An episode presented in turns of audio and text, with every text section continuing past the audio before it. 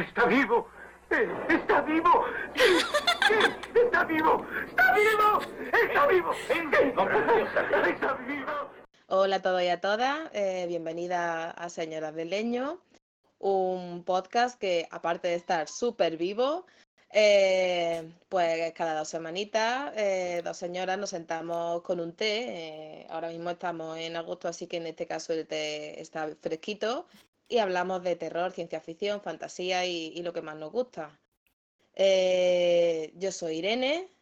Y estoy aquí como siempre con mi amiga Bea, eh, que bueno, que poca sorpresa nos va a contar de, de lo que vamos a hablar hoy, porque yo creo que os ha quedado claro.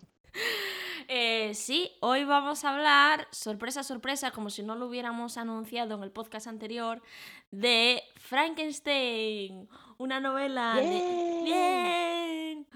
Una novela de 1818 escrita por la diosa cósmica y sáfica. Faraona, Eso es, la amamos. Mary Shelley. la queremos mucho. Es una novela cuya hipnosis es un poco absurdo explicar porque creo que cualquier persona, aunque no se haya leído la novela, sabe de qué va Frankenstein. Un señor científico loco llamado Dr. Frankenstein crea a un monstruo y a partir de ahí se lía parda. Algún día, mi leño tendrá algunas cosas que decir al respecto. Bueno, pues eh, hace cuatro episodios eh, estuvimos hablando de Carmila, de Sheridan Le Fanu, y en este cuarto episodio yo introducía un poco el, romanticismo gótico de forma breve. Eh, había pensado en, saltarme esta parte, de hecho, eh, pero, o sea, son, no sé si es una manía, pero creo que se entiende que la obra hay que contextualizarlas bien. Y además, bueno, tampoco sabemos si, si puede que alguien más se haya unido a la familia leñera, no haya escuchado el episodio, así que Eso es, eso es. como, como muchos y muchas ya, ya sabréis, el, el romanticismo gótico es un subgénero dentro del propio romanticismo, eh, extendido sobre todo en los siglos XVIII y XIX, que es cuando tiene su auge y cuando surgen muchos autores y autoras em, que aportaron obras a este subgénero. Eh, las características principales son siempre una fascinación por lo irracional y lo, grotesco. Yo creo que todo el mundo sabe y tiene asociado eh, este término gótico en la literatura a, una oscuridad, una atmósfera sombría y cargada, una oscuridad que también va a, lo- personal, ¿no? Al, al alma de los personajes. Eh, hay melancolía, hay locura, hay normalmente crímenes, tormentos. Eh, siempre se nos cuelan criaturas como fantasmas, demonios y todo tipo de seres sobrenaturales. Y, en cuanto un poco a temas generales que, el romanticismo gótico quiere retratar, siempre tiramos un poco por el, pecado y lo imperfecto del ser humano. El romanticismo gótico empezó en Alemania con E.T.A. Hoffmann eh, como mayor exponente y que por cierto recomiendo mucho que leáis el relato El hombre de arena, de nada. Gracias. Y en, en Alemania el tema principal es un poco la, la alienación existencial. Eh, luego, el- en- de forma breve también, el romanticismo gótico en América, por supuesto, en, eh, tiene su mayor exponente en Edgar Allan Poe eh, y surge en, en oposición a las creencias perfeccionistas que, que venían con el trascendentalismo, ¿no? Eh, habla un poco de la capacidad de fracasar de- del ser humano eh, y la tendencia al pecado y a la destrucción. Y lo que nos importa verdaderamente hoy es que fue del romanticismo gótico británico, ¿vale? Que es donde vamos a situar a Mary Shelley. Aquí entrarían Lord Byron, Coleridge, Polidori, eh, nuestra Mary Shelley, de la que vamos a hablar hoy. Eh, en esta ficción gótica, tal y como se retrata en, en la literatura inglesa, tenemos como principales temas el tormento personal, la marginación social y el debate sobre si la naturaleza del ser humano va a salvarlo o a condenarlo. Y nosotras ya sabemos la respuesta, porque es que de todo esto vamos a hablar hoy. Spoiler, spoiler. Eh, realmente parece que Irene y yo solo leemos novelas góticas, pero prometemos que, que habrá otro tipo de literatura, aunque ya te digo que, que también habrá más novelas góticas y estaréis cansadas de escucharnos hablar de esto, porque una cosa que nos caracteriza como señoras del leño es que somos dramáticas y por eso nos apasiona tanto este movimiento literario. Bueno, real, lo real, el mejor. Pero sí, sí, es verdad que prometemos que, o sea, va, va a haber de todo y, y de hecho vamos a procurar que la- eh, nuestro siguiente episodio literario, pues, eh, nos vayamos a, a tiempos más recientes. Eso es. Eh, hablando de Crepúsculo de Stephanie Meyer, si convenzco a mi amiga Irene. ¡Continuamos! No.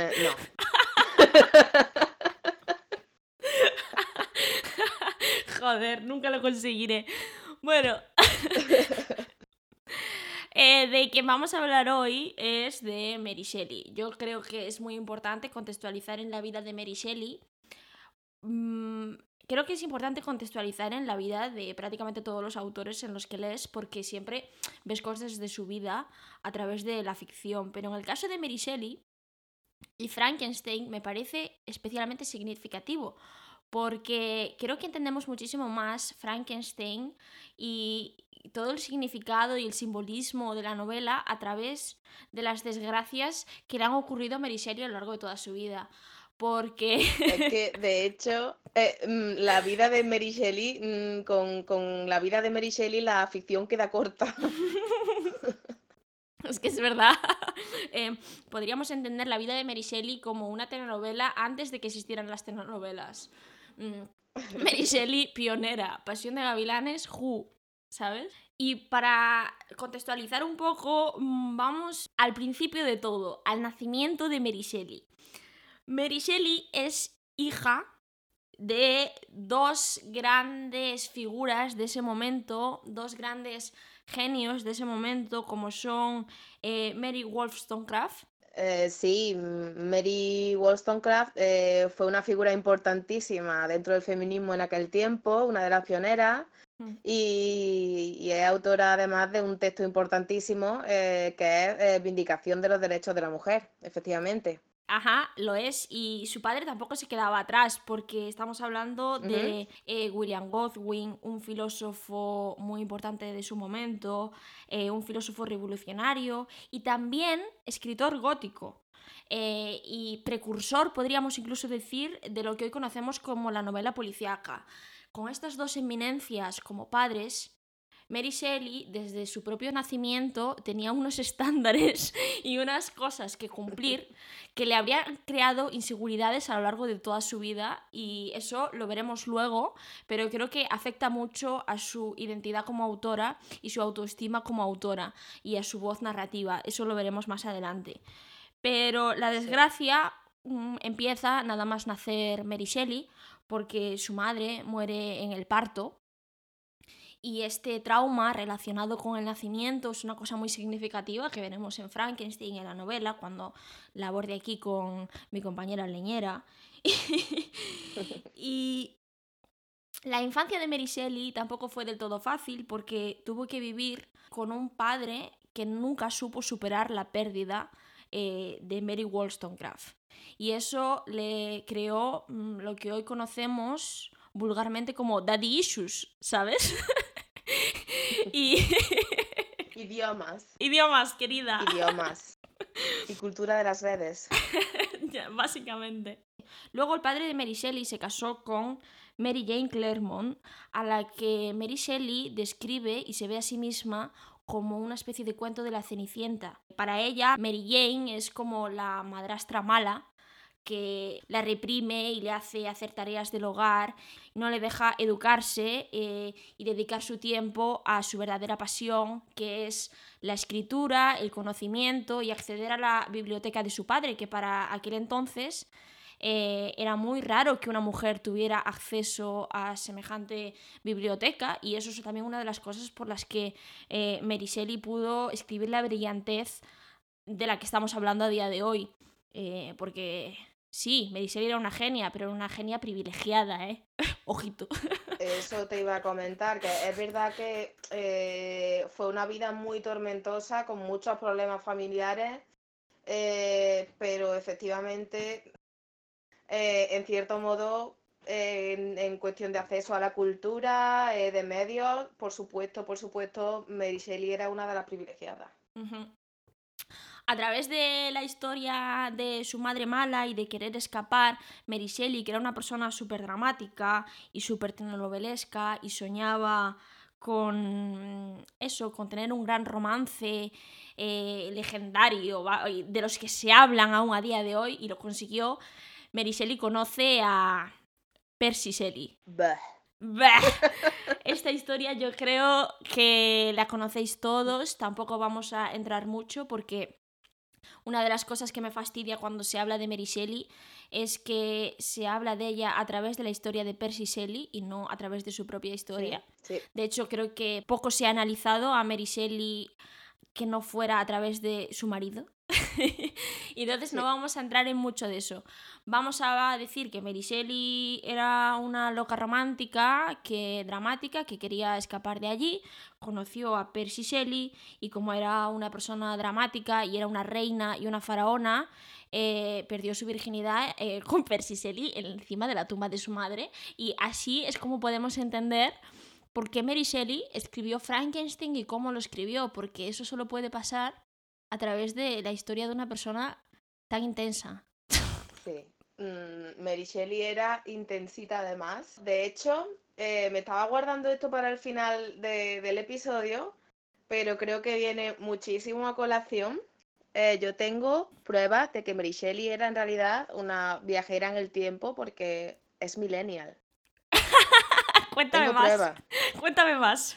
Te cuento más, te cuento más, por supuesto que te cuento más. Eh, si me lo permites, Bea, voy a... Vamos a empezar con la cita. A Bea y a mí nos encanta lo de la cita y lo de leer y, y demás. Por supuesto. eh, sin remedio. Eh, voy a leer algo de Frankenstein, ¿vale? ¿Vale? Descansamos. Un sueño puede envenenar nuestro descanso. Al levantarnos, un incierto pensamiento echa a perder el día. Sentir, concebir o razonar, reír o llorar, abrazar las penas o alejar nuestras preocupaciones.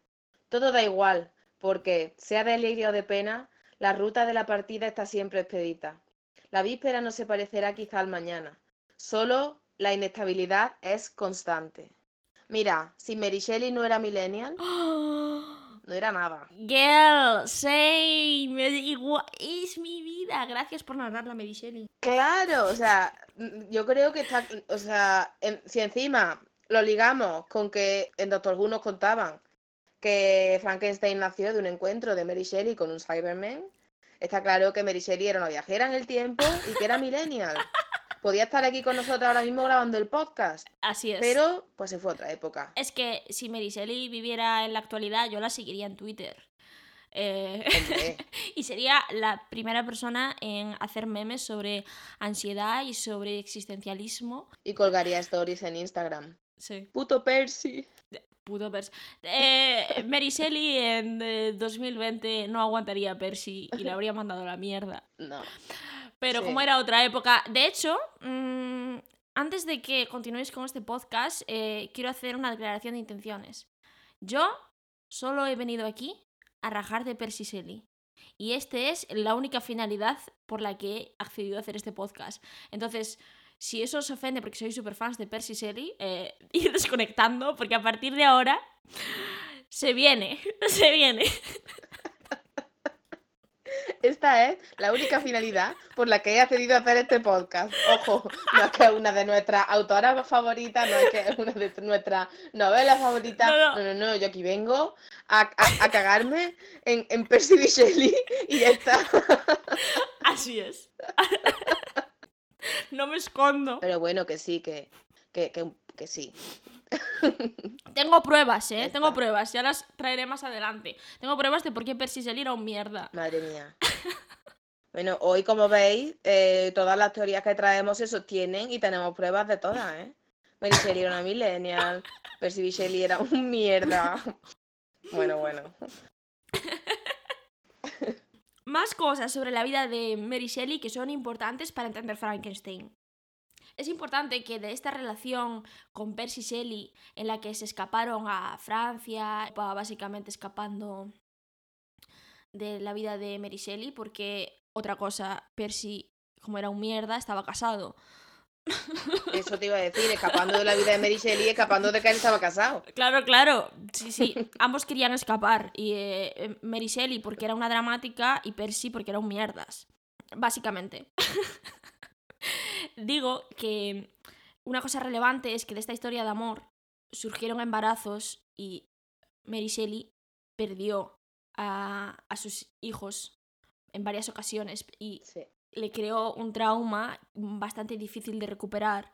Eh, y antes de escribir la novela de Frankenstein ya tenía la pérdida de un hijo y este concepto de maternidad, paternidad, creo que está muy presente en la novela y por eso creo que es importante hablar de ello antes de, de meternos en la ficción. Sí.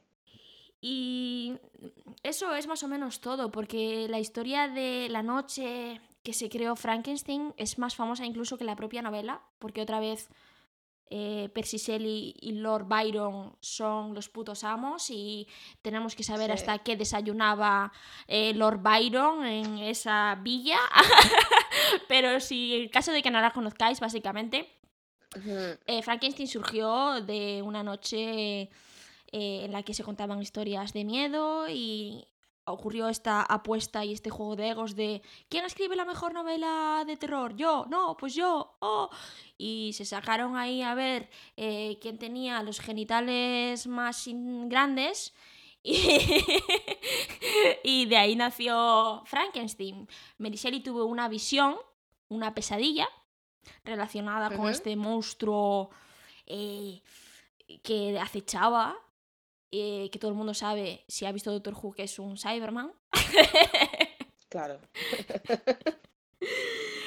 y de ahí nació Frankenstein. Y de eso no, no vamos a hablar más, porque estoy hasta las narices de esta historieta, sinceramente.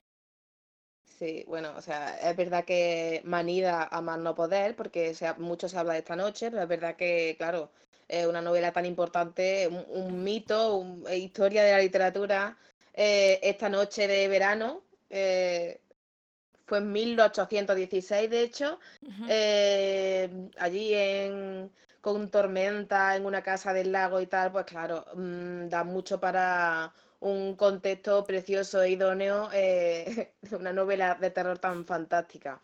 Pero eso, como, como dice Bea, mm, casi se sabe más de, de la concepción de, Frankenstein que de, la propia obra aparte del tema de la, noche en la que se gestó Frankenstein, es muy importante también, esto también es muy bien sabido para cualquier amante de la literatura.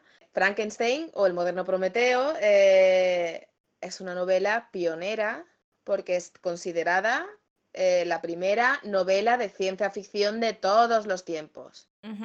Y Mary Shelley, por supuesto, es considerada eh, la, pionera la autora pionera en ciencia ficción. Eh, con Frankenstein e incluso mm, ficción apocalíptica con El último hombre. Eh, esto es muy importante y es muy importante porque a día de hoy ya sabéis lo que sigue pasando, estamos en 2020 y, los señoros, mm, estos que huelen a armario y a naftalina, eh, todavía se indignan mucho porque ahora las mujeres ya están dentro de la ciencia ficción también y están entrando en espacios que eran de hombres y no los dejamos vivir y no los dejamos tranquilos. Y mira, eh, la primera obra de ciencia ficción la gestó una mujer. Entonces, o iba a mandar a llorar a la llorería, pero no, a llorar al autoengaño. Básicamente, eh, es verdad que se ha debatido mucho sobre cuál es la primera novela de ciencia ficción, ¿no? Porque realmente remontarse atrás es muy, muy, muy complicado. Sí. Y porque al final elementos de ciencia ficción a lo largo de la literatura siempre ha habido, pero la primera novela de ciencia ficción moderna con los problemas sociales que trae la ciencia ficción eh, moderna sí que la inventó Mary Shelley. Por ejemplo, sé que muchísima gente eh, se indigna cuando se dice que Mary Shelley es la primera escritora de ciencia ficción porque Es verdad que, por ejemplo, Cyrano de Bergerac, em, un escritor francés, años antes, escribió Sí. una novela sobre viajar al espacio. Y eso mm, muchísima gente pues la considera la primera novela de ciencia ficción. Mm, puede ser, puede que no, pero lo que sí que creo que trajo Mary Shelley fue hablar de temas sociales, temas distópicos incluso, Eso es. en la ciencia ficción. Y eso es a día de hoy todavía algo súper revolucionario. ¿no? Sí, sí que sigue siendo algo revolucionario y, y sí que genera un debate que sigue vivo a día de hoy.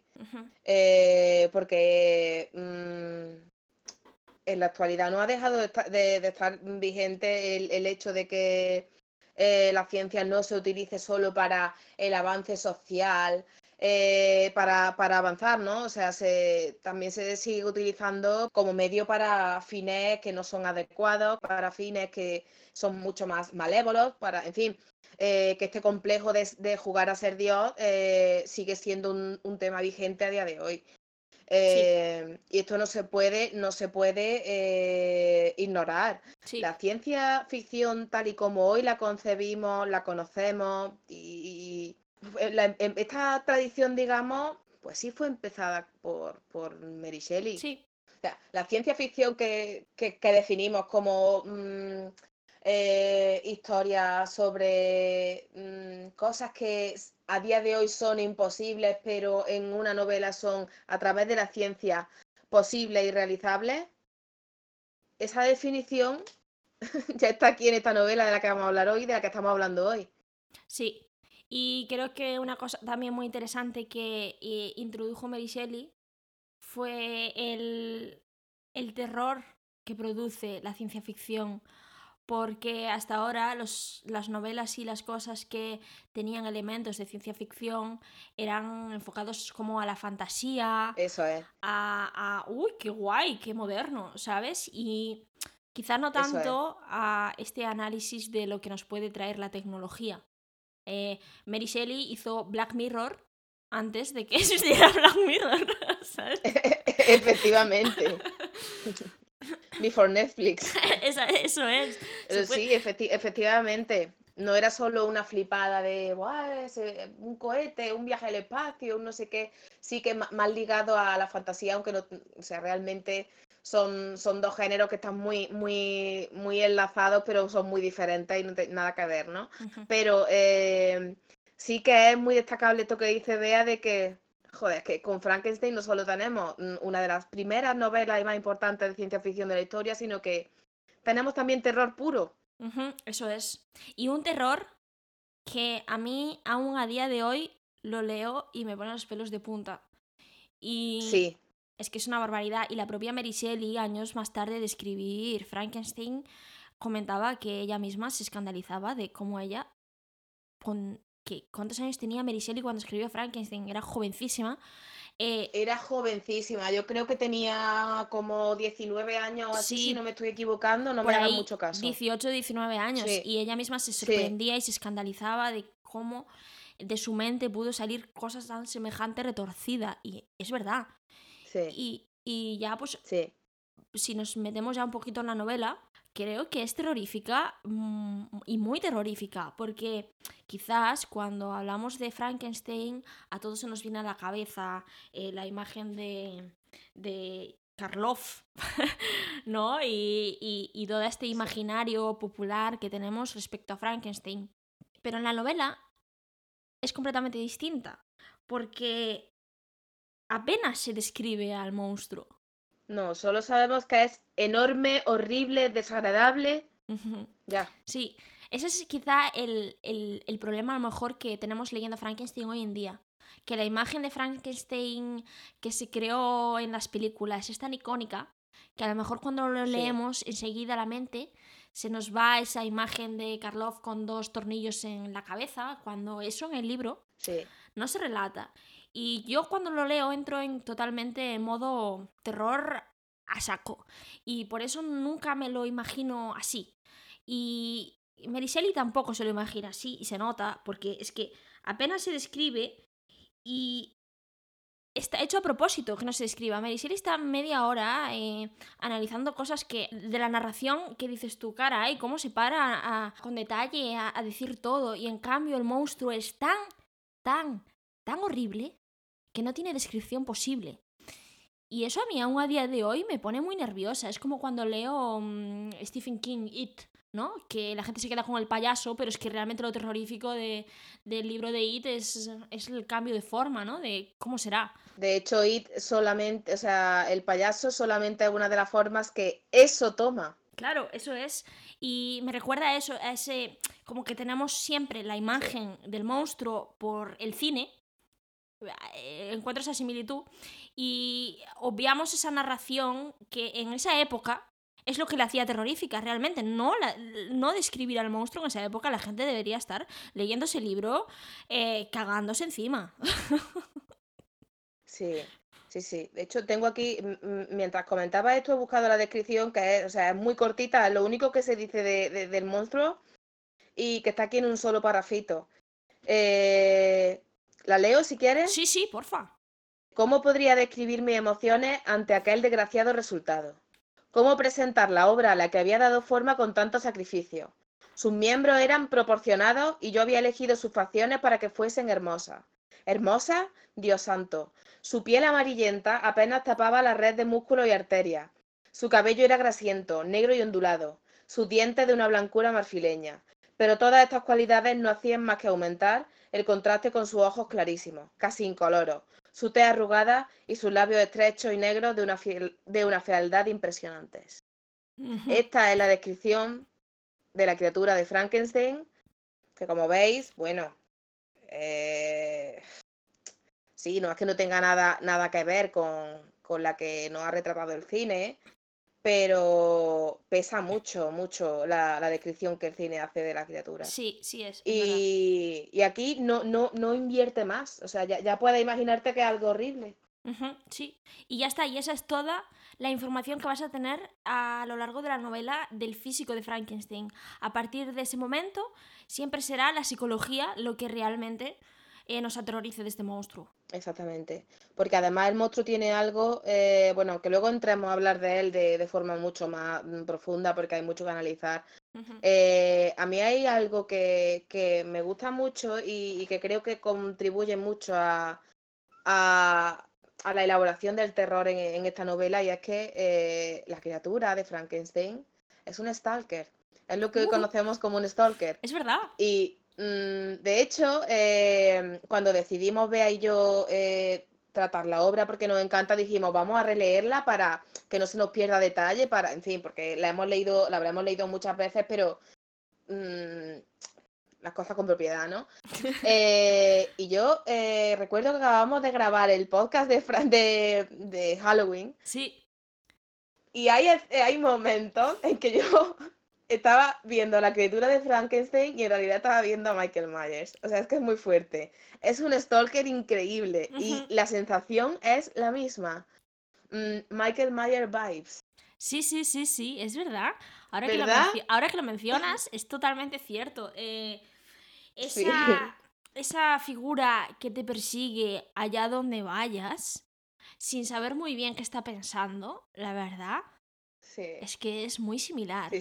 La diferencia es que en el libro, realmente el, monstruo de Frankenstein sí habla y sí que vemos lo que, lo que piensa. Y eso es muy, muy, muy, muy terrorífico. O sea, es como dos por uno en, terror. es un stalker que te persigue y no sabes qué piensa, pero a la vez cuando sabes lo que piensa, te escandaliza todavía más. Sí, sí, sí, sí. Es que creo que lo interesante del monstruo de Frankenstein es que lo que tiene de feo y de horrible y de. Sí, de horrendo como, como físico, lo tiene de elocuente. Eh, el monstruo de Frankenstein, su terror reside en el lenguaje. El lenguaje es el instrumento diabólico de, del monstruo de Frankenstein y lo que utiliza Mary Shelley para escandalizar al lector. Y eso es una cosa que yo, aún a día de hoy, cuando cojo un libro, no consigo encontrar esa cosa de ponerme escalofríos a través de una sola frase o, o- o- o cosas que dice un monstruo, no cómo se comporta. Eso es muy, muy, muy difícil de hacer, ¿eh? Sí, yo creo eh, que podemos incluso ya meternos, eh, porque hemos dicho que íbamos a hablar más tranquilamente de la criatura ahora. Y yo creo que podemos hacerlo ya, de hecho, Sí. porque hemos empezado sin quererlo con el tema Michael Myers. Eh, porque efectivamente la, la elocuencia del monstruo es un elemento importantísimo. Hmm, Pero es un elemento importantísimo a la hora de, de gestar ese terror y también a la hora de, de jugar con, con los valores del lector y, y Mm. con, con la ambigüedad moral, porque Uh, me gusta eso que has dicho. yo no sé tú, sí, yo no puedo evitar en Hmm, ciertos puntos mientras, eh, o sea, mientras él está narrando sus vivencias, mientras él tiene delante a su creador y le está diciendo, pero es que tú te das- estás dando cuenta de lo que yo llevo vivido mm, desde que me escapé de Sí. tu, de tu laboratorio, yo no puedo evitar sentir una piedad, yo no puedo evitar sentir una lástima. Por supuesto. Pero hay una ambigüedad tremenda, hay una ambigüedad tremenda porque a la vez también te está, o sea, eh, es verdad que se ha, se ha convertido en un, por su aspecto en un marginado, lo tratas mal, eh, solo recibe, mm, eh, digamos, impresiones negativas, malos tratos, pero también es cierto que es un asesino. Y tú Es no verdad. puedes evitar que te dé pena, que te te- te- te dé lástima, pero es un asesino. Y, y lo es conscientemente, y de hecho es una- un asesino reincidente a lo largo de la novela. Así es. Entonces, esto juega mucho con lo que tú vas sintiendo. Tú no puedes evitar sentir lástima, pero tampoco puedes evitar sentir una repulsa. Así es. Y un incluso entender al, al otro monstruo que es más monstruo que él. Es súper ambiguo, ¿eh? Sí, y de hecho, es que esto que comentas me encanta, porque yo cuando pienso Mm. eh, en esto, pienso que Mary Shelley em, entendía tan bien la psique humana. Eh, hoy en día esto pues lo tenemos como mm, eh, pan del día a día, porque creo que eh, muchas personas somos fans de ver documentales en Netflix de True Crime eh, o de asesinos en serie. Y siempre, siempre, siempre vemos que estos asesinos tienen una infancia muy complicada, que los maltrataban. Y vemos a unos niños de 5 años que decimos, Dios, no se lo merecían. Pero en cambio se convierten en unos monstruos asquerosos de los que queremos ver cómo mm, se pudren porque lo que están haciendo eh, sí está asociado a esa infancia dura, y está asociado a un contexto que a lo mejor les ha llevado a ser así y si estuvieran en otra situación eh, se habrían comportado de manera distinta, pero siguen siendo unos monstruos. Sí.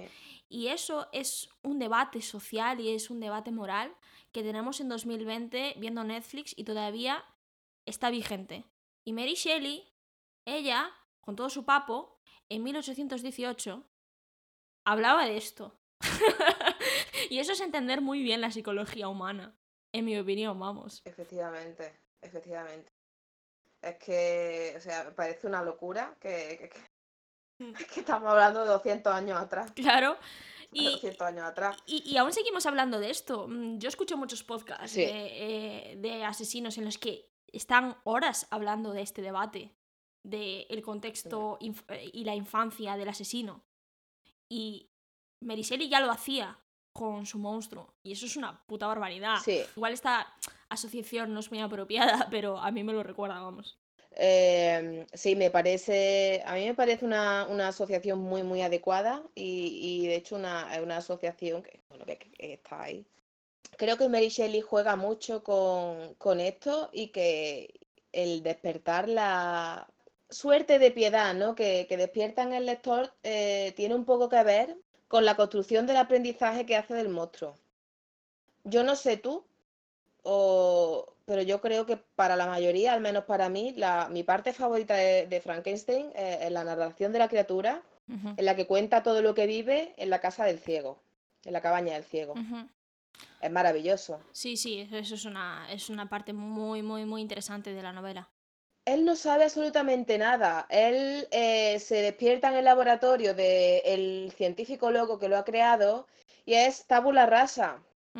Tiene que volver a aprenderlo todo. Eh, mm, podemos hacer aquí paralelismos con un recién nacido, podemos hacer mm, paralelismos casi más que con un recién nacido con el hombre primitivo, porque realmente él descubre que mm, se está más caliente al lado del fuego porque de forma accidental y descubre que la comida está mejor si la pasa por el fuego de forma accidental. Y, va descubriendo el lenguaje a base de escuchar, eh, va descubriendo el significado de, las palabras eh, a base de observar. Eh, en fin, todo su aprendizaje tiene que ver con la experiencia y esto es, mm, pues sí, está muy ligado al aprendizaje del niño, al aprendizaje de, que, ha ido teniendo el hombre a, lo largo del tiempo, ¿no?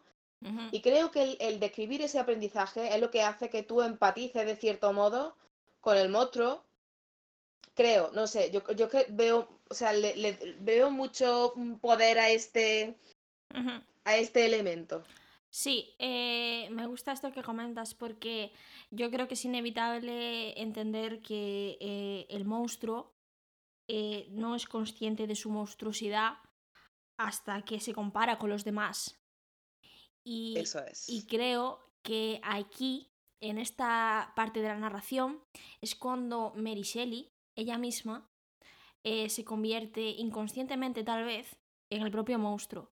Creo que entendemos y sentimos empatía en estas partes de la novela con el monstruo, porque Mary Shelley escribiendo también sentía empatía con el monstruo y ella misma, de forma sutil, se identificaba con él, porque eh, el monstruo de Frankenstein eh, es como el eterno condenado a estar siempre desterrado, a ser un marginado, y eso encaja mucho con esta vida, y por eso insistía tanto hablando de la vida de Mary Shelley, de esta chica sin madre, con un padre eh, que no le hace el caso que quiere, con una madre mala, eh, ella quiere escribir y quiere documentarse y no hay nadie que en ese alrededor le dé pie a, a esas fantasías necesarias que tiene. No hay nadie que la entienda. Es una adolescente que necesita mucho más de lo que tiene en ese momento y no hay nadie a su alrededor que se le corresponda. Eso es, sí, sí. Y creo que aquí es donde Mary Shelley habla a través del monstruo. Tengo aquí seleccionadas algunas frases que esta es la Mary Shelley millennial adolescente que realmente se siente como todos los adolescentes incomprendida. Frases del monstruo de Frankenstein. Veo felicidad por doquier, de la cual yo soy irrevocablemente excluido. Más frases del monstruo de Frankenstein. Hasta el momento nunca había visto un ser que se pareciera a mí o que reclamara tener una relación conmigo. ¿Qué era yo? Esto es una frase muy interesante de una, adolescente que aún se está descubriendo a sí misma y está empezando a relacionarse con gente culturalmente accesible respecto a sus conocimientos, ¿sabes? Sí. Y más frases, porque tengo aquí la pesada de las citas. Aumentar mis conocimientos solo me descubriría más claramente mi lamentable inadaptación. Nadie consolaba mis penas ni compartía mis pensamientos. Estaba solo. Esto es el monstruo de Frankenstein, pero también es Mary Shelley eh, con una infancia en la que se refugiaban los libros y cuanto más leía, más sola estaba porque nadie compartía esa afición y porque era una mujer en una época en la que la mujer no estaba pensada para, para este tipo de conocimientos y el resto de mujeres de su alrededor no tenían estas inquietudes. Y creo que aquí es donde Mary Shelley descubre sus sentimientos, su abandono y como un poco el exilio. Y creo que es por eso por lo que como lectores empatizamos tanto con el monstruo.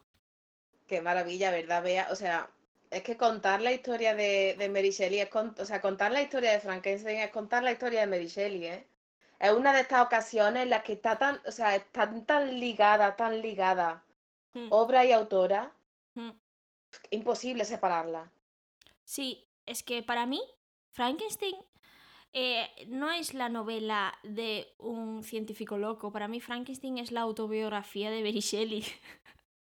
Sí. es que. Y por eso insistía tanto en la vida. Yo normalmente no soy tan pesada contando la vida de la gente, pero creo que es importante. Y más podría hablar, más podría hablar, porque la vida interesante de Mary Shelley comienza después de Frankenstein, después de la muerte de Percy Shelley. Bueno, como, como voy tirando, en plan, te odio, Percy. ¡Boom!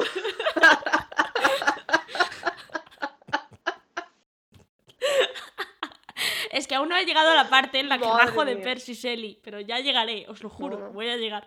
Ya llegaremos, ya llegaremos. Vale, Yo creo que podemos entrar ya perfectamente en, en- en el puto Frankenstein. eso de los es. cojones.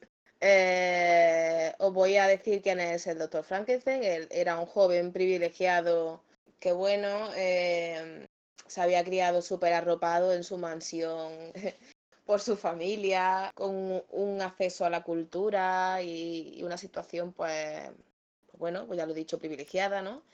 Y como tal, pues cuando llega el momento va a la universidad, él eh, es un apasionado de, de la física y dice, bueno, pues como me interesa tanto, voy a estudiar esto. Y se va a la universidad a estudiar física. Y le entra el complejo de Dios. Y nada, pues dice, oye, pues igual puedo yo resucitar a los muertos o algo así, o no sé, aprovechar aquí estos trocitos de cadáver que tengo por aquí, a ver si puedo Qué huevos, volver a dar, vi- a dar vida y tal, ¿no? qué huevos tiene. Eh, y ya está. Y de repente le parece que es la mejor idea del universo. eh, de hecho, que mm, puede salir mal. ahora voy a leer un poquito porque es que mm, hay un momento en el que, o sea, él está convencido de que va a haber un punto en la historia de la humanidad en que le van a dar las gracias llorando a sus pies. Os voy a leer eh, un pequeño párrafo que, que demuestra la humildad con la que el doctor Frankenstein habla de sí mismo. Nadie puede imaginar la variedad de sensaciones que me impelían como un huracán en el primer entusiasmo del triunfo. La vida y la muerte me parecían objetos ideales, a los que llegaría yo el primero, para derramar un torrente de luz sobre nuestro mezquino mundo. Mezquino mundo. Una nueva especie me adoraría como su creador. Muchas personas felices y buenas me deberían el ser. Ningún padre podía reclamar la gratitud de sus hijos como yo la de ellos. Continuando en estas reflexiones, llegué a pensar que si podía dar vida a la materia inerte, podría con el tiempo, aunque entonces me resultaba imposible, renovar la vida en los cuerpos a los que la muerte había condenado a la putrefacción. Humildad, querida.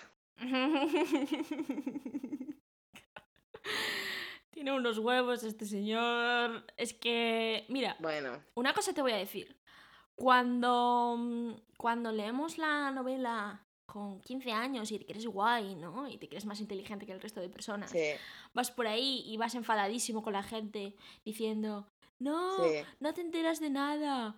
Frankenstein no es el monstruo. Yo creo que eso es una frase muy mal dicha. Porque Muy errónea. Porque el monstruo es Frankenstein. eso es, eso es. Eh, al final decir que Frankenstein es el monstruo, el doctor Frankenstein es el Claro. monstruo, es como una lectura intuitiva eh, de un análisis literario muy importante en nuestra cultura, ¿no? Y un análisis sobre Sí. la psicología. Vale, es verdad que la criatura no se llama Frankenstein, pero es que el monstruo del libro Sí. realmente es este señor. Pero es que aparte, yo qué sé, es que son tantas, tantas, tantas cosas que tiene, o sea, tiene que analizar este hombre. La falta de culpa que tiene, o sea, el doctor solo siente culpa en el libro, no siente una culpa real siquiera, solo se siente mal en el libro, siente que ha hecho algo malo, cuando la criatura empieza a cobrarse las vidas de la gente a la que él quiere. Él no piensa en ningún momento, ostras, es que he creado una criatura que está sola, que está atormentada, eh, la he dejado a, a su suerte. No, no, no, no. O sea, él solo siente un tipo de culpa, que no es culpa real, ya digo, eh, cuando ve que, claro, eh, que su hermano, su prometida, su, su padre van cayendo a, a manos de esta desgracia. Entonces sí, entonces dice que he hecho. Pero no se siente culpable por hacer algo tan horrible. Es más, es. mm, culpa al monstruo por estar allí, por no dejarlo tranquilo, por no dejarlo vivir. Hostia, mm, te jodes. Eso es. Carga con, con lo que ha hecho. Sí, creo que Frankenstein eh, es el vivo ejemplo de eh, ese padre que tiene una falta de empatía enorme, que mm, no contempla que su hijo no pueda no desear eh, la existencia que le está dando, eh, no está capacitado para darle ni simpatía, ni para cuidarlo, ni para entender sus necesidades básicas. Y creo que eso, el doctor Frankenstein es el hombre, el padre, que... ¿Por qué es padre? ¿Sabes? Que es... Sí. y eso es como también muy moderno. Creo que es un análisis eh, feminista de la paternidad y el concepto y el rol del hombre en, el cuidado de los hijos. Es como una metáfora de el padre que se desentiende después de poner la semillita. Y es como el autoengaño que tú comentas, de que nunca se pregunta si él ha sido responsable de la evolución de la criatura. ¿No? Si, si nunca se pregunta si esa maldad y si esos asesinatos se podrían haber evitado con un abrazo de vez en cuando.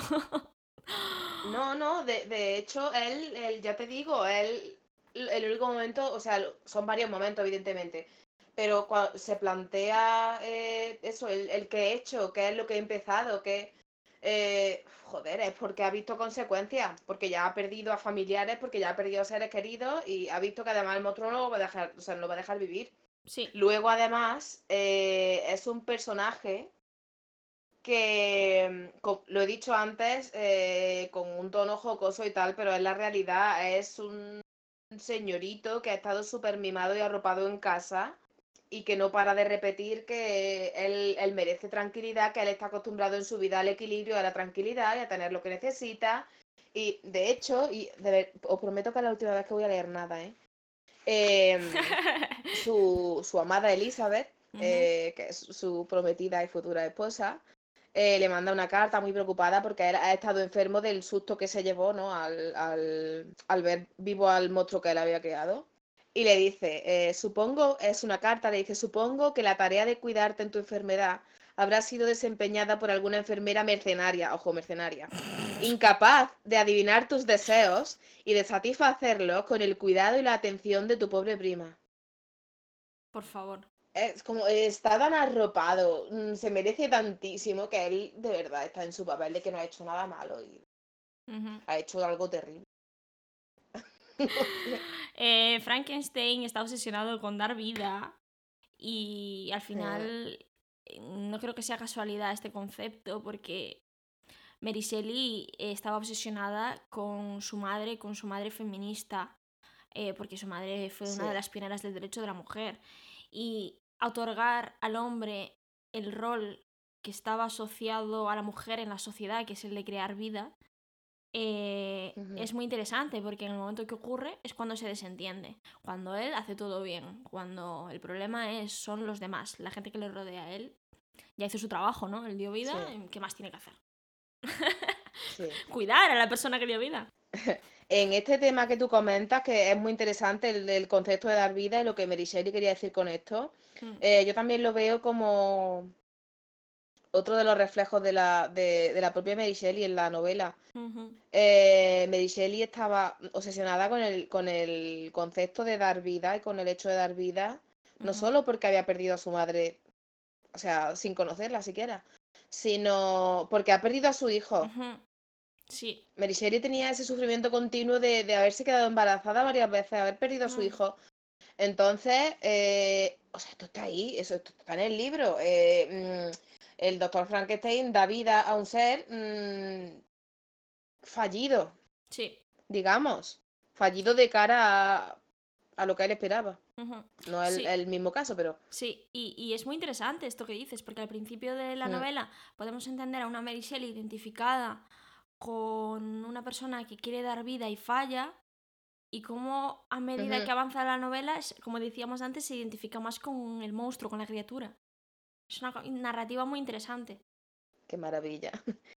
Es que de verdad dan ganas de relectura. O sea, la, releímos hace como un mes o así. Y dan ganas de relectura ya otra vez. Sí. Y creo que es muy interesante también esto que comentábamos antes de la infancia del monstruo, ¿no? Y, creo que es interesante que Frankenstein representa el caso clásico de un padre abusador que convierte a su hijo abusado en otro abusador. Perdón por la redundancia, ¿no? Pero creo que se entiende. No, no, es así. O sea, se entiende perfectamente. Es significativo esto porque la primera víctima del monstruo es un niño pequeño al que quiere adoptar. Ahí es donde vemos realmente de dónde viene su monstruosidad, su necesidad. Sí, Y, mm, sí. y este rollo de el padre abus- abusador eh, y de cómo refleja en el monstruo, creo que se ve muy bien en este párrafo que os voy a leer. Poseído de estos pensamientos, abandoné el lugar donde había cometido el asesinato y buscaba un lugar más resguardado para esconderme cuando vi una mujer que pasaba cerca de mí. Era joven, ciertamente no tan hermosa como aquella cuyo retrato sostenía, pero de aspecto agradable y tenía el encanto y frescor de la juventud. He aquí, pensé, una de esas criaturas cuyas sonrisas recibirán todos menos yo. No escapará. Aquí, el monstruo de Frankenstein está atacando a una mujer porque no sonríe. Sí, ¡Ole! o sea. mm, ¡Ole! sí. Muy Sí. bien, Mary Shelley. Muy bien, ¿qué has hecho aquí, tía? O sea, que es 1818. Porque no sonríe porque no me hace casito. Es muy fuerte este párrafo, ¿no te parece? Sí. Es una cosa que aún a día de hoy Sí, sí. ocurre. En plan, oye, ¿por qué no sonríe esta tía? Nos ha pasado como mm, 25 veces por mes en la vida esto. Sí. y es como muy fuerte eh, que Mary Shelley suelte esto en 1818. Y está muy relacionado con eso, con, con un hombre, o bueno, una criatura en este caso, que su única educación, su única referente en casa es un puto maltratador. Mm. Y un poco, pues, para analizar también un poco el feminismo arraigado en la vida de Mary Shelley a través de su madre, eh, porque, vamos a ver, estamos hablando de una persona que declaró amor eterno a su novio y perdió la virginidad encima de la tumba de su madre. Algo en la vida de Mary Shelley le ha marcado mucho su madre y su obra. y eso convierte a Mary Shelley en una persona feminista que a simple vista y a una primera lectura sin contexto no podemos, quizás no descubrimos que Frankenstein es una novela que tiene estas cosas, porque es una novela en la que las mujeres tienen un rol muy anecdótico, ¿no? El rol de cuidadora. Anecdótico y de cuidadora. Sí, total. Mm. Entonces, la primera vez que lo lees, quizás estas cosas pasen desapercibidas, pero creo que hay detalles muy interesantes, como este que os voy a leer, eh, relacionado con el hecho que no hemos comentado y que creo que es una de las cosas más importantes de esta novela, y es cuando Frankenstein se niega a hacer una pareja femenina para su monstruo. Voy a leer un fragmento de este momento y lo vamos a comentar porque creo que es una puta pasada. Yo, Vale. la fangirl loca de Mary Shelley, pero es que es una pasada, vais a flipar. y ahora estaba a punto de crear otro ser, una mujer, cuyas inclinaciones desconocía igualmente. Podría incluso ser diez mil veces más diabólica que su pareja y disfrutar con el crimen por el puro placer de asesinar. Él había jurado que abandonaría la vecindad de los hombres y que se escondería en los desiertos, pero ella no. Ella, que con toda probabilidad podría ser un animal capaz de pensar y razonar, quizás se negase a aceptar un acuerdo afectuado antes de su creación. Incluso podría ser que se odiasen. Buah. Vamos a ver. Vamos a ver. Porque esto es muy fuerte. Frankenstein destruye su creación femenina porque será capaz de pensar por sí misma, porque tendrá control sobre su cuerpo y porque tendrá independencia. Sí, Eso es muy Sí. fuerte. sí. Como vaya a ser que no quiera estar ligada a esta otra criatura por los restos, vaya a ser que no le haga caso al señor que le está dando instrucciones, vaya, Sí, es que totalmente. Frankenstein se niega a esto porque la criatura será incontrolable y puede dejar al hombre. Sí. puede hacer lo que le salga de las narices. En una época donde la mujer era una posesión del padre o del marido. Eso es muy fuerte. Frankenstein tiene miedo a la igualdad entre la criatura masculina y la criatura femenina porque eso es peligroso. Ole tu coño, Mary Shelley, ole, ole, ole. Estoy, o sea, estoy fascinadísima con esta, con esta señora de verdad. Eh, porque, o sea, hay una, diferencia tremenda de las primeras veces que, que leímos Frankenstein, pues siendo súper jovencita, ¿no? Sí. Y la verdad, leerlo ahora con, con 33 años es una experiencia completamente diferente. Y no sé, verdaderamente creo que con, con lo importante que es la historia en la obra y con todo, todo el peso que se le, que se le otorga, hmm. aún así sigue estando menos valorada que, o sea, mi percepción, ¿vale? No es que Frankenstein no esté valorada. Puedo estar explicándome mal. No, no, estoy de acuerdo. Sí, ¿verdad? De, con otra obra de este periodo literario y tal, está menos valorada de lo que debería, mm, dándole un repaso a casi todo lo publicado en el momento. ¿eh? Estoy de acuerdo. Y, dices tú, Frankenstein, no es que Frankenstein no esté valorada. Pues hasta hace muy poco Frankenstein no estaba valorada. Hasta hace muy poco, académicamente hablando, no se analizaba a Frankenstein como ni a Mary Shelley de forma separada a su marido. Siempre se ha analizado Frankenstein a través de Percival Shelley, incluso en su momento se pensaba que era el autor. Sí. Entonces, eh, creo que sí que es muy importante y que creo que Shelley nunca ha estado eh, reivindicada. Sí, es verdad, es muy famosa y es verdad, es un libro importante en la literatura universal. Pero la forma de estudiarla, yo creo que hasta hace muy, muy pocos años, menos años de los que eh, creerías, no se la ha estudiado de forma separada. Y eso es muy fuerte. Efectivamente. Y si quieres, ahora que estamos ya metiéndonos por fin en Percy como autor o Mary Shelley como autora, es donde voy a soltar aquí mis eh, pruebas. Empezamos con eh, la conferencia. Por favor y gracias. Eh, esta TED Talk se llama Percy Shelley es lo único malo que tiene Frankenstein. Gracias por escucharme y estas son mis pruebas.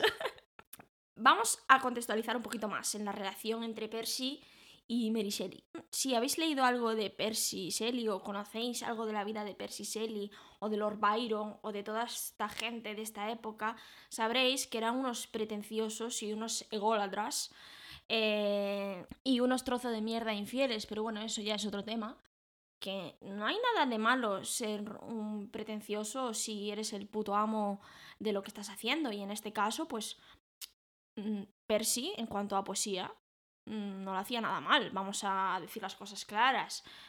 El problema es que yo creo que Percy lo que no sabe hacer es prosa. No. Y eh, aquí es donde entra el problema. No. Percy, como marido de Mary Shelley, y como autor publicado y como autor conocido en su momento, ejerció un paternalismo y ejerció mm, unas correcciones en la novela de Frankenstein que son lo único que a mí a día de hoy no me gusta de Frankenstein. y para ilustrar más esto, he traído, eh, porque he hecho los deberes, frases y fragmentos del manuscrito original de Mary Shelley y los vamos a comparar con lo que le corrigió y lo que finalmente se publicó eh, a través de la voz de Percy Shelley. Porque una cosa que creo mm, que está eh, presente en toda la novela es la inseguridad autoral eh, de Mary Shelley. Mary Shelley habla de sí misma y habla de su vida, pero siempre a través, escondida, a través de otros personajes, a través de voces masculinas, lo que hizo pensar que en su momento el autor era un hombre y no una mujer. Mary Shelley no se siente segura, Mary Shelley como hablábamos antes, es hija de dos genios. pero Está frecuentando el ambiente de Lord Byron. eh, su marido también le está creando presión encima sobre lo que tiene que escribir. Ella no se siente segura sobre su voz autoral. Entonces, Mary Shelley en ese momento se deja aconsejar, eh, ella enamorada de este hombre, de las cosas que dice y son las que finalmente se publican, porque era una relación bastante paternalista por parte de este hombre. Y cómo Sí. negarse, ¿no? También eran otros tiempos. Y al final lo que se publicó fue lo que decía su polla. Así que voy a leeros diferentes frases. Pero son cosas totalmente absurdas. Simplemente porque Percy era un pretencioso de mierda. Mary Shelley escribía. Lo que yo después creí correcto hacer. Vale. Percy escribió y corrigió. La línea de conducta que yo creí correcto emprender. Continuamos. Todos éramos iguales, escribía Mary Shelley. Percy escribía. Ninguno de nosotros ostentaba la más leve preeminencia sobre otro. Santo. Escribía. No moriré hasta que mi adversario yazca a mis pies. Su marido le corrigió, diciendo, no me relajaría en el inminente conflicto hasta que mi propia vida o la de mi adversario se apagara. Vale, estas son cosas que hacen que la prosa sea como más eh, estirada, ¿no? Como más pretenciosa. Y es una cosa que para mí no Sí. encaja con ciertos aspectos de la novela, porque creo que lo interesante y la narración de Mary Shelley, a ver si estás tú de acuerdo, Irene, y lo que me gusta tanto de la prosa de Mary Shelley es que es muy directa y es contundente, hablando sobre cosas abstractas, sobre lo sentimental. Eso te iba a comentar. eh, Frankenstein tiene algo que, eh, bueno, siendo una historia con de, de carácter un poco sobrenatural, ¿no? Casi de, bueno, casi no. Tiene un, un algo sobrenatural, ¿no? El- la propia existencia de, de esta criatura y eh, es una novela súper orgánica. A mí me llama mucho la atención que efectivamente esté tan llena de temas filosóficos, sociales, que haga un, un análisis tan profundo de- del funcionamiento del mundo, ¿no? Y sea tan orgánica, sea tan natural, sea tan fluida, digamos. Y es verdad que estos cambios que, que vienen de la mano de Percy. Shelley, eh, a ver, eh, no es que estropeen en sí la novela, pero sí que hacen que sea un poco a trancarruedas, quiero decir.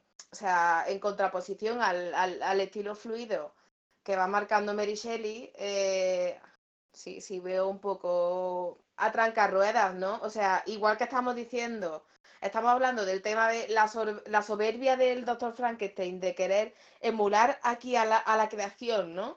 Pues eh, la soberbia del, de Percy B. Shelley queriendo eh, transformar la creación de la madre de verdadera madre de Frankenstein. Así la es. madre de Frankenstein, ¿no? Así es, y creo que sus intenciones no eran malas, simplemente era un flipado y un pretencioso, pero es que No era lo que había realmente. Este paternalismo. sí, yo no dudo que eh, estas frases suenen muchísimo más poéticas que las que intentaba Mary Shelley, pero esto es una prosa, amigo, tampoco tenemos que ponernos eh, redundantes y ser tan estirados a cada frase eh, de una novela de ciencia ficción y creo que Mary Shelley eso lo tenía muchísimo más claro y es lo que me gusta tanto de su escritura.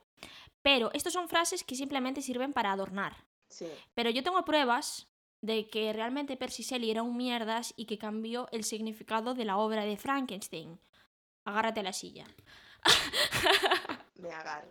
Porque estos sí, eran adornos, pero realmente, realmente decían lo mismo. Sí. Pero hay momentos en los que eso no ocurre. Por ejemplo,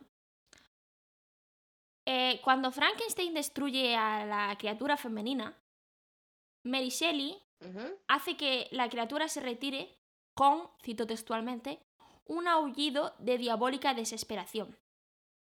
Hasta aquí todo bien. A lo que ¿Sí? Percy añade, y de venganza. Esto es como emborronar eh, la simpatía por la, por la criatura, como quitarle la humanidad Sí, que le quiere dar Shelley. efectivamente la, la emborrona porque, mm, claro, o sea, no es lo mismo eh, ese aullito de desesperación de decir, es que solo me espera soledad, voy a ser siempre el que se queda fuera de las vivencias, el que se queda fuera de, la- de las emociones de los demás. Eh, digamos, el, el- el que se queda fuera de la vida, ¿no? Eh, y claro, eh, al hablar del tema venganza, pues es que sí, que efectiva, o sea, efectivamente cambia todo, cambia todo el, el funcionamiento de la obra. Creo que Mary Shelley era muchísimo más lista escribiendo sobre personajes y Percy no la entendía. Y le corregía sobre cosas que él mismo no entendía. No entendía Sí. que la monstruosidad y el terror de Frankenstein es humanizar al monstruo. Y Percy Shelley estaba constantemente mm, cambiando estas cosas, ¿no? Cuando sí. eh, Mary Shelley hablaba del monstruo eh, con la palabra desgraciado, eh, Percy la cambiaba para decir que era el diablo. Ese tipo, Mira como el doctor Loomis. básicamente. Creo que no entendía lo que estaba haciendo su mujer y creo que estorbaba muchísimo a la novela. Creo que si Percy no hubiera existido, Frankenstein sería una novela todavía muchísimo más interesante. Y esta es el final de mi tal llamada Percy Shelley, cállate. Gracias por su intervención, doctora Beatriz. Pueden pasar por recepción para recoger su bolsa regalo. Es que eh, creo que Sí, Percy totalmente. es que es un egoísta, un excéntrico y Sí. es el típico poeta encargado de salvar a damiselas en apuro que no necesitan su ayuda. Pero eso no es una cosa que no es única de 1818, ¿eh? No hemos evolucionado mucho Sí. desde el tipo de pedante de, Percival Shelley. Pues yo, eh, para terminar eh, con este episodio en el que hemos dicho de todo y hemos cubierto, yo creo que mm, todo lo que se podía cubrir de la obra Sí. en, un podcast llevadero y, y fresquito, ¿no? Que, toda, que, que seguimos en agosto. Em, quiero hablar de, de tres homenajes, que no adaptaciones, sino homenajes eh, en la cultura popular actual, em, relativamente actual, eh, que se han hecho a la, a la obra. Uno de ellos en el cine, otro, otro en la literatura y otro en la televisión. Cuéntame. Eh, el primer homenaje que me gusta mucho es un episodio de Expediente X eh, de la quinta temporada, se llama Postmodern Prometheus o Prometeo Postmoderno. Es el primer episodio de, de- de- de la serie que vi, es muy especial para mí, el único rodado en, en blanco y negro de hecho. eh, es una historia maravillosa. mm, Este episodio ganó, ganó un Emmy y tal. Es una historia maravillosa, eh, pero que no está exenta de, de polémica y de una problemática a día de hoy, ¿vale? Eran otros tiempos y otra forma de retratar las cosas. Claro. A día- que a día de hoy, pues no es, o sea, 20 años después, pues no es concebible, 22 años después, perdona. Ujú. Eh, bueno, básicamente es la historia de un mutante que también, que, que también está, o sea, creado por un científico loco y tal, y también necesita compañía, o sea, es muy adorable, es un mutante que adora a Mm. Cher, eh, es un pueblecito de estos súper cerrado, con ganas de venganza, mm, cuya cultura principal es ópera. Viva, viva Oprah. O sea, merece la pena verlo. Sí, merece la pena verlo con la, pero con la mentalidad de que efectivamente en 2020 es problemático y que 22 años después cuando se hizo, pues, pues no lo era, ¿vale? Luego también quería recomendar en el terreno literario Revival de Stephen King. Ah, sí. ¿La has leído, Bea? Sí, sí, sí, sí. Me flipa. La verdad es que la, la obra de Stephen King del, desde el 2000, 2005 hacia acá, pues ha cambiado bastante. Y bueno, hay, hay un poco de más mm, paja, digamos. Ah, sí. Pero hay algunas obras eh, de su escritura más reciente que sí son muy buenas, como pueden ser, por ejemplo, Cell, Mm, o como es esta revival que recomendamos hoy. Mm, De verdad, merece, mere- o sea, merece muchísimo la pena. Mm. Es adictivo, eh, mm, como todo lo que, como todo lo que escribe. Y es un homenaje a Frankenstein fantástico. Tú lo has leído, Bea, entonces me dices, ¿no? Sí, yo creo que es muy interesante que lo hayas comentado. Eh, creo que si te gusta esta historia, Sí, es muy interesante verla desde, la, desde los ojos de Stephen King, porque todo el mundo sabe que es como sí, un autor que el aspecto social del terror le fascina y sí. esto, este libro lo tiene y es interesante verlo a través de, Sí. de la narración de Stephen King. A mí me gusta mucho también. Sí, sí, de verdad que es una, una lectura súper, súper recomendada. Mm. Y por último, quiero terminar con una recomendación cinematográfica que en realidad es más homenaje al Frankenstein del cine que al Frankenstein de la literatura, ¿vale? Eh, es una película que se llama Dioses y Monstruos. Es una película del 98 dirigida por Bill Condon y producida por Clive Barker, que es un autor de terror archiconocido, y protagonizada por Ian McKellen y Brendan Ah. sí, Fraser. joder. ¿Sabes sí. ya cuál es? Sí, sí, sí. Claro, sí. no deja de ser una, una película muy interesante, a mí me gusta mucho. Lo que pasa es que eso que, que es una que es un homenaje al Frankenstein del cine y no a la obra en sí, a la obra literaria, pero bueno, o sea, no deja de ser un buen momento para recomendarla. Sí. Así que nada, ahí lleváis tres recomendaciones. Sí, eh, la, la- creo que la cosa es que es muy difícil encontrar un homenaje a Frankenstein que esté basado en la novela y en los temas que toca la novela y no en este imaginario colectivo que tenemos del monstruo y de lo que es. Frankenstein, en parte porque eh, en la propia vida de Mary Shelley, cuando ella aún estaba viva, eh, ya se estaban realizando obras de teatro con la obra simplificadísima hasta convertirse en lo que entendemos hoy. Entonces es, es difícil encontrar una obra que realmente toque temas tan complejos como la novela, creo. Pero no por ello deja de ser interesante. jo. Y pues ya estaría. O sea, esperamos que os haya gustado tenernos de compañía otro domingo más. Queremos aprovechar para mandar un saludo y un agradecimiento enorme a, a Yolanda y a, a José Sala, que son, eh, bueno, son maravillosos. Son dos autores de, que de terror también, eh, que entre otras publicaciones que tienen, pues han publicado en la, en la editorial Cerbero. Eh, sí, muchísimas gracias por vuestro apoyo. Sois un amor y os mandamos un abracito en la distancia. Un abracito de seguridad en medio de esta pandemia mundial. No, no. Eh, dentro de dos semanitas, en el siguiente episodio, eh, vamos a pasarnos a la ciencia ficción. Eh, bueno, aunque, aunque hoy hemos coqueteado mucho con ella, Sí. Eh, pero vamos a pasarnos a la ciencia ficción con, con The Bust of Night, ¿vale? Una película actual mm, que está en conversaciones, en en las conversaciones de todo el mundo. La tenéis en, en Amazon Prime, en Prime Video, si, si la queréis ver, que espero que sí, porque vamos, que como siempre la vamos a spoilear entera. Y, y ese es el tema que vamos a tratar la semana que viene. eh, muy recomendable.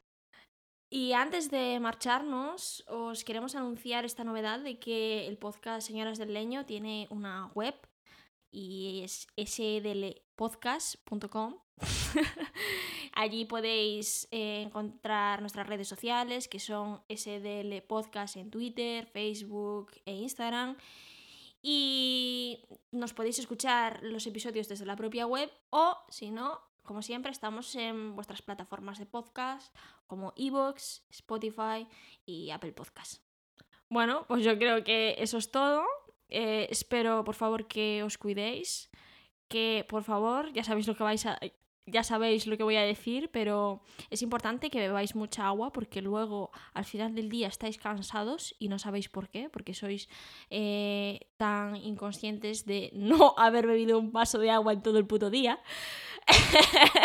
Así que por favor, bebed mucha agua y cuidaos. Os mando un besito. Nos escuchamos dentro de dos domingos. Adiós.